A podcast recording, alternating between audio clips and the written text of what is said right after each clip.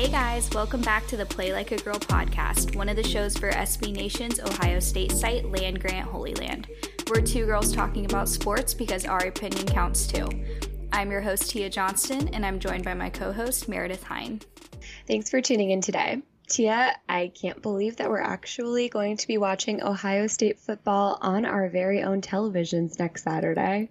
I know. I'm still at the point where it's like, I'm not gonna believe it until I actually am sitting here watching it unfold on Saturday at noon because oh my gosh, the the COVID outbreaks just keep coming. Especially this week we had LSU and Florida get postponed. We had Vanderbilt, Missouri was postponed. Cincinnati, Tulsa was the most recent.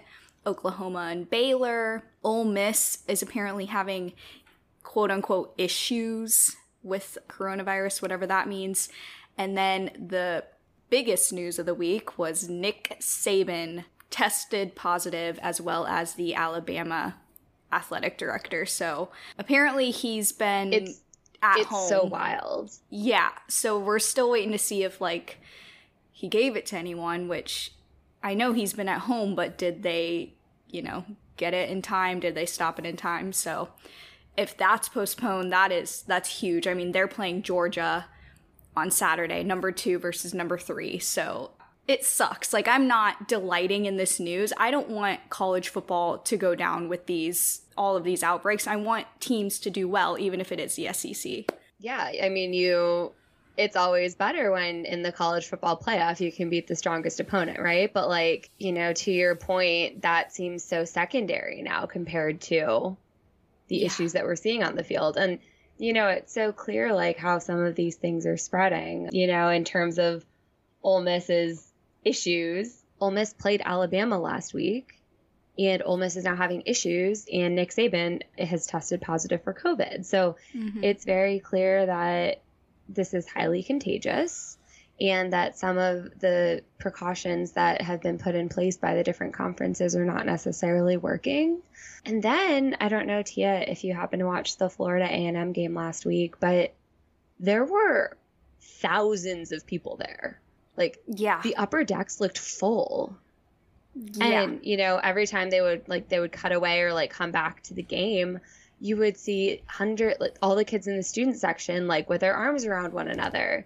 And I'm like, like no masks. It's like, what are you doing? I know. This is how. This is why it's an issue.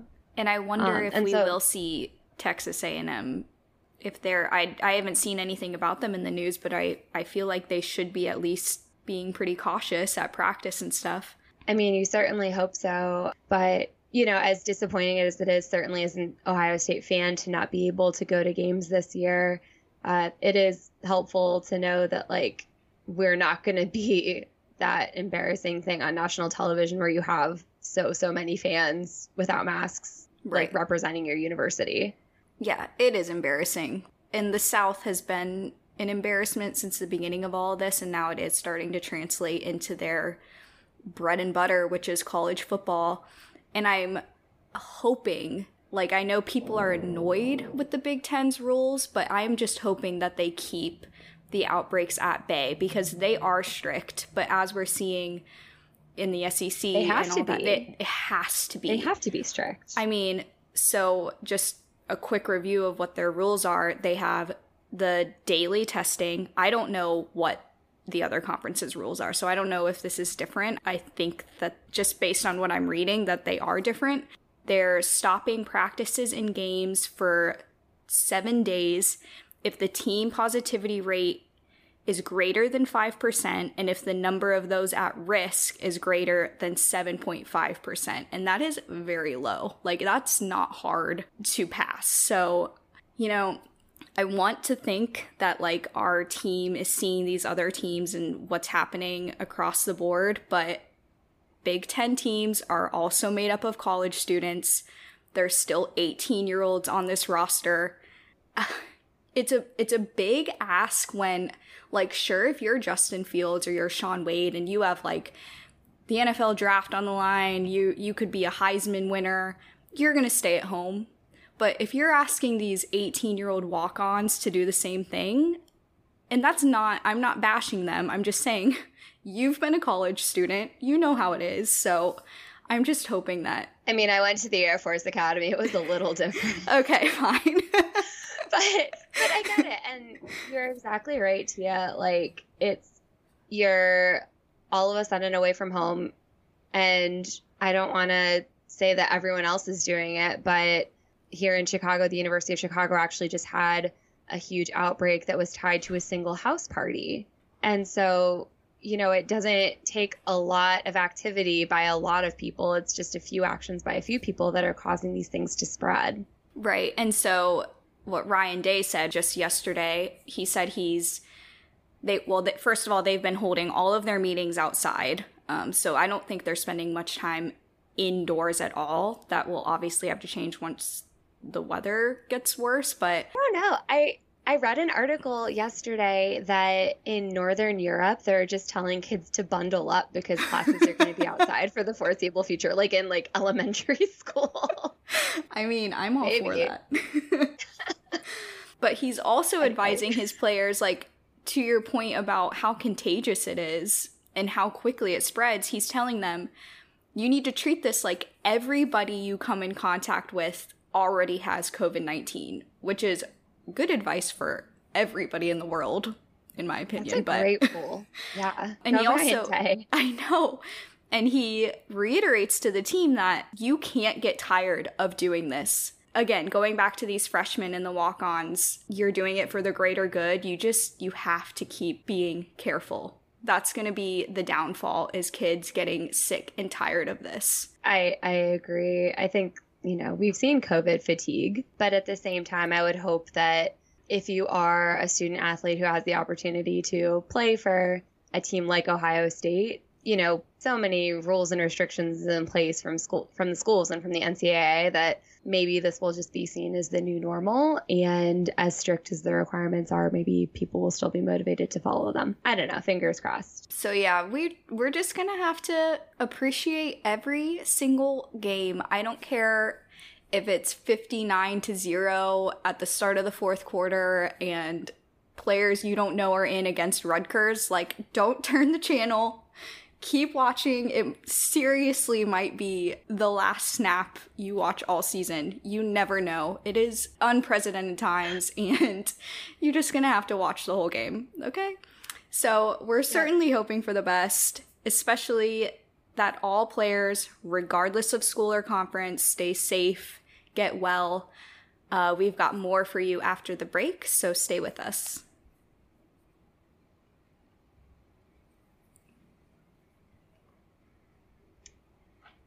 So, before the break, we were discussing how COVID has been affecting college football, but no surprise, it's also been touching the professional league as well.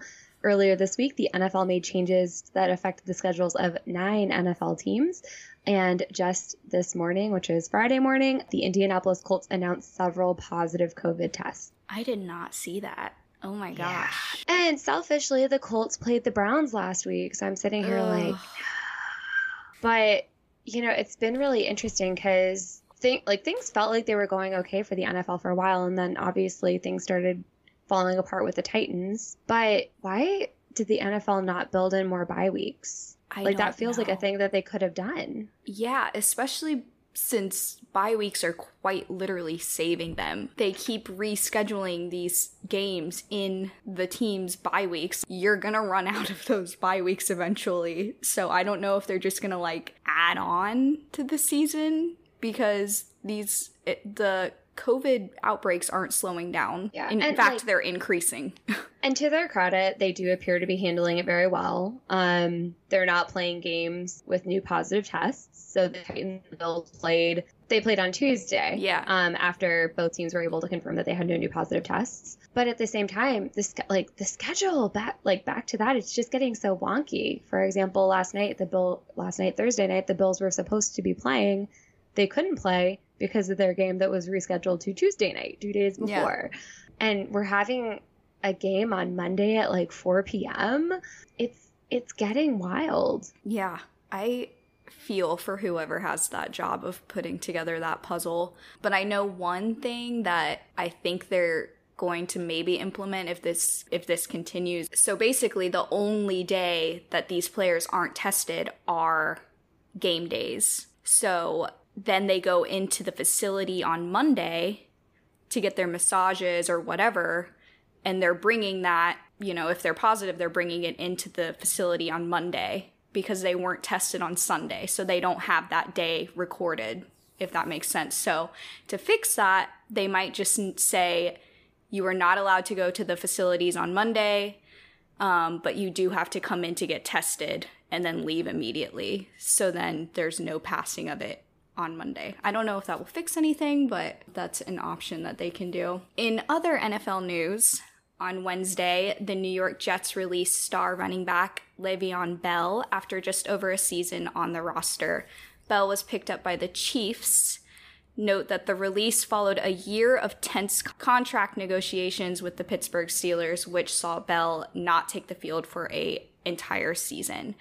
So that begs the question are troublesome players worth the trouble? So I really love having an NFL topic that's not COVID related. This is thrilling to me. Um, but uh, yeah, uh, we definitely wanted to talk about this this week because Le'Veon Bell, like, he was so good in Pittsburgh, and then I remember at the start of his holdout in Pittsburgh, uh, like it very much made sense. Like the life of an NFL running back is so short. Like if you're going to hold out for more money, you probably should do that when you're a running back but there's a point where there's diminishing returns and ultimately he lost an entire season and again of a very short life of an NFL running back and you know wound up getting kind of a negative reputation ultimately went to the Jets and so I don't know what exactly happened I looked it up. They don't pay their running backs as much as Bell wanted to be paid. Yeah. And so there was just animosity between him and the coach and it just led to them being like you're not worth it. It's interesting because uh you know even obj had a reputation like that for a long time on the giants. He was perceived as you know kind of a drama queen. And even when he came to cleveland um, he had his moments. But now that he's starting to turn it on again again he had an amazing week last week uh, actually, sorry, two weeks ago against Dallas, it feels like all's forgiven. And so it almost feels like, unfortunately, there's this balance where if you play better and if you impact the team really positively, your yeah. baggage is a little bit more accepted. But yeah. when you're the Jets and you're you're not doing well as an entire team, um, it's called into question a little bit more. Right, and I haven't been following Bell's career since he was released from the Steelers, but back to the question of are troublesome players worth the trouble? If he wasn't producing good numbers for them to the point where they're like, we don't want to pay you, you know, we, we saw the same thing with Zeke. We saw it with Dak Prescott. We saw it with Joey Bosa. And then once they were paid, like OBJ, they impacted their teams positively. So, yes, they're worth the trouble if they're not like troublesome in that everywhere they go it's like a cancer yeah. you know? So bell doesn't seem to like fit this mold of a player who's causing issues in the locker room. It's it's not like earl thomas who was released by the ravens earlier this year and then who hasn't been able to get picked up by any nfl team because of his attitude in the locker room. The ravens definitely kept his locker room antics pretty quiet. They weren't super super clear on why he was released but like you know, players certainly develop a reputation and ultimately that gets around to other teams in the league and other players and definitely hinders opportunities to get picked up by other teams in the future. Exactly. And real quick, this is why I'm kind of worried about Michael Thomas because we've oh seen like it just because you are a great player, if you are causing problems in their culture, they're going to get rid of you. And then teams are going to find out about how you were in the locker room and they're not going to pick you up. So if I'm Michael Thomas, I'm going to remember why I'm here, remember the talent that I have, and I'm going to just maybe not punch my teammates because they were guarding me in practice. You know? It's That's probably fine. a good rule. Yeah. it's not hard. you just just don't punch anyone. So, yeah, I think that about covers our agenda for today. It was kind of a brief show, but we promise we're going to make up for it next week and all of the following weeks because we're going to be talking about Ohio State football and the Big Ten in non COVID related Yay! news, which is just amazing. So, but before we wrap up the show, Meredith, shall we do our shout outs? Yeah. So on previous shows, we've been doing a lot of discussion around adopt, don't shop. Um, so I just wanted to give a shout out to Ricardo Pimentel, who is the man who sheltered, are you ready? More than 300 dogs, plus cats, chicks, bunnies, a flock of sheep, and a hedgehog in his Mexico home during Hurricane Delta all survived the storm. And in the words of the homeowner, it doesn't matter if the house is dirty, it can be cleaned. Okay, when I saw that this was your shout out, I posted this to my Instagram like three seconds before you typed it in. I read this I and I was actually- like, oh I oh just my saw your Instagram and I was like, oh my gosh. What a legend. I also love that quote. That is just like I the quote of dog owners. It doesn't matter if the house is dirty, it can be cleaned. It doesn't matter if there is dog hair on my sweater. There will always be dog hair on my Yeah, sweater. you just have to own way it. Tia, did you have any shout outs this week? so, I don't think I've mentioned this on the show, but my husband Cam, he is doing a promo for the PSPCA this season where every punt he downs inside the 20, he will cover the adoption fees for a dog. So I don't have the, I should have looked up the numbers, but I want to say five out of seven dogs have been adopted. And basically, what we wanted to do with this is we wanted to sponsor a dog who has been having trouble getting out of the shelter. So, dogs who have been in there for a really long time or might have like special needs, like they can't be around other dogs or they can't be around kids, and so they're just not getting adopted. Um, so, that's always really good to see. And then the other two dogs who still have yet to find their homes are in foster homes, so it's not like they're in the shelter, which is also good. So last week he didn't get any inside the 20, and I was really mad at him because we couldn't sponsor a dog. And then this week they play Baltimore, so So we they're going to we be should have a lot. so we'll make up for it this Sunday, I'm sure. Um, but yeah, shout out to I guess him and the PSPCA for letting us pay for dogs.